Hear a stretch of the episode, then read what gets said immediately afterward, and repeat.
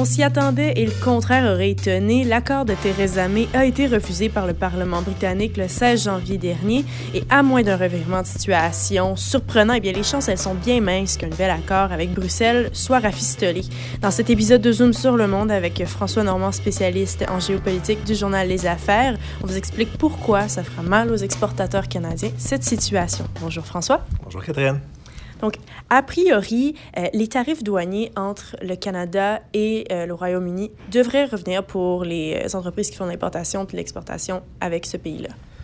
Oui, parce qu'actuellement, il y a un libre-échange entre le Canada et le Royaume-Uni. Ça fait partie de l'accord de libre-échange entre le Canada et l'Union européenne. Donc, euh, puisque le Royaume-Uni va sortir bientôt le fameux Brexit de l'Union européenne, donc l'accord européen qui s'appliquait au Royaume-Uni ne s'appliquera plus. Donc, le Royaume-Uni n'est plus couvert par euh, l'accord de libre-échange. Donc, nos exportations qu'on faisait au Royaume-Uni depuis septembre 2017 ou nos importations qui étaient sans tarif à cause du libre-échange, Là, bientôt, les tarifs vont être rétablis. Euh, je ne peux pas dire précisément dans combien de temps. Officiellement, le Brexit devrait se faire le 29 mars, officiellement mais c'est possible qu'il y ait une prolongation des négociations. Mais la plupart des analystes disent que ce serait très surprenant qu'on réussisse à maintenir le, libre-échange européen dans un Royaume-Uni sorti de l'Union. Ce serait vraiment très surprenant. Donc là, on va rétablir les tarifs. Euh, je ne peux pas te dire la gamme des tarifs parce qu'il y en a des dizaines, voire des centaines de tarifs pour toutes sortes de produits. Ce que je peux dire, c'est que le tarif moyen de l'Organisation mondiale du commerce pour les exportations-importations, c'est de 3 à 4% en moyenne les entreprises canadiennes qui exportent au Royaume-Uni vont devoir payer en moyenne 3-4% Pour certains produits, ça va peut-être être 10, 15, 20. Pour d'autres produits, peut-être ça va être 1, 2. Et même chose pour les importations canadiennes. Donc, si on achète, je sais pas moi, du whisky du Royaume-Uni, euh, on ne payait pas de tarif dessus. Donc là, euh, quand le Brexit va être officialisé, il va falloir payer quelque chose.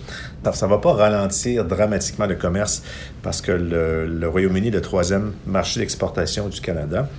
Sauf que des tarifs, ça fait c'est comme une taxe. Donc, euh, vos produits sont un peu, un peu moins compétitifs quand vous le vendez sur le marché britannique. Et l'entreprise britannique qui veut vendre son produit, je reviens au whisky sur le marché canadien, euh, là aussi, le, whisky devient un peu moins compétitif, mais ça n'empêche pas les gens qui veulent vraiment ces produits de les acheter. Puis il y a des entreprises canadiennes qui sont allées s'installer au Royaume-Uni pour avoir un, meilleur tremplin vers le marché européen. Pour ces entreprises-là non plus, c'est pas une bonne nouvelle, euh, ce Brexit. Non, parce que quand euh, le fait que le Royaume-Uni était dans l'Union européenne, donc euh, comme tu dis, les gens s'installaient souvent au Royaume-Uni parce que c'est une, pays anglophone, on connaît bien la culture britannique au Canada. Donc, c'est comme un naturel de s'installer au Royaume-Uni. Puis à partir du Royaume-Uni, on pouvait exporter en France, en Allemagne, etc. Donc, il n'y avait pas de tarif douanier. C'était le marché unique. Mais là, avec le Brexit, quand le Brexit va être officialisé, et de toute évidence, on voit bien que Mme May n'est pas capable de faire un accord pour garder un accès privilégié au marché européen.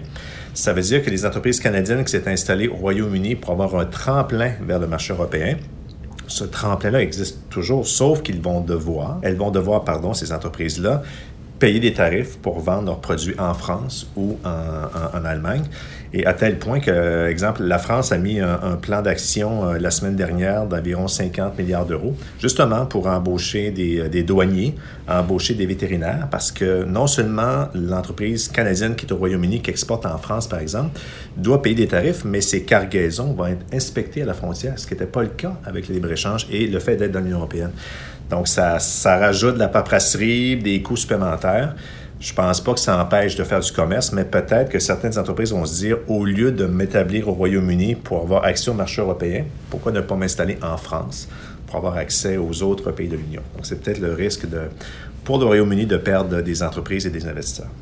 On l'a abordé tout à l'heure. Euh, le temps semble être un enjeu assez important dans ces négociations-là. Mhm. Est-ce que ce serait possible qu'il y ait une dérogation qui permette finalement euh, à Theresa May de discuter avec l'Union européenne un peu plus longtemps pour réussir à avoir un accord? Oui, euh, le fameux article 50 du traité de l'Union européenne dit que quand un pays avise l'Union qu'il veut quitter l'Union, il y a une période de deux ans. Pourquoi le Brexit officiel devrait se faire le 29 mars 2019 en principe?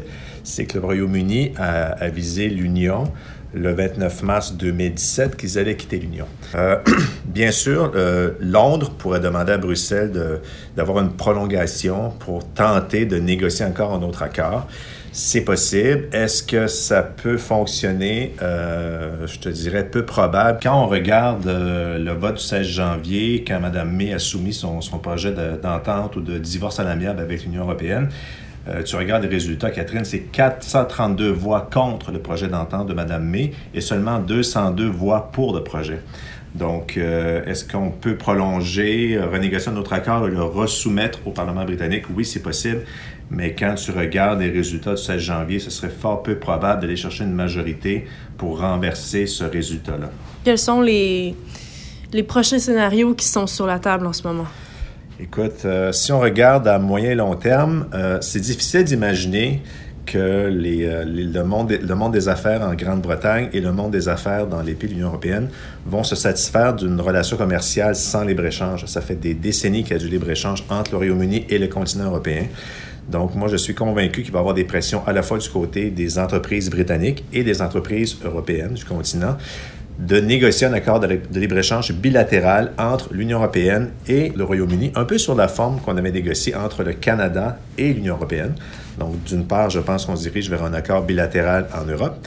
Et aussi du côté canadien, donc, euh, comme je te disais, le, Royaume-Uni, c'est le troisième marché d'exportation du Canada après les États-Unis et la Chine. Et je suis convaincu qu'il va y avoir des pressions et euh, du lobbying au Canada pour amorcer des pourparlers de libre-échange avec le Royaume-Uni. Et je suis convaincu qu'il va y avoir le même type de lobbying euh, du côté britannique pour avoir un accord de libre-échange, donc euh, pour restaurer un commerce plus fluide avec aucun tarif. On devrait avoir une meilleure idée de tout ça euh, d'ici le mois de mars. Merci beaucoup, François. Merci, au revoir.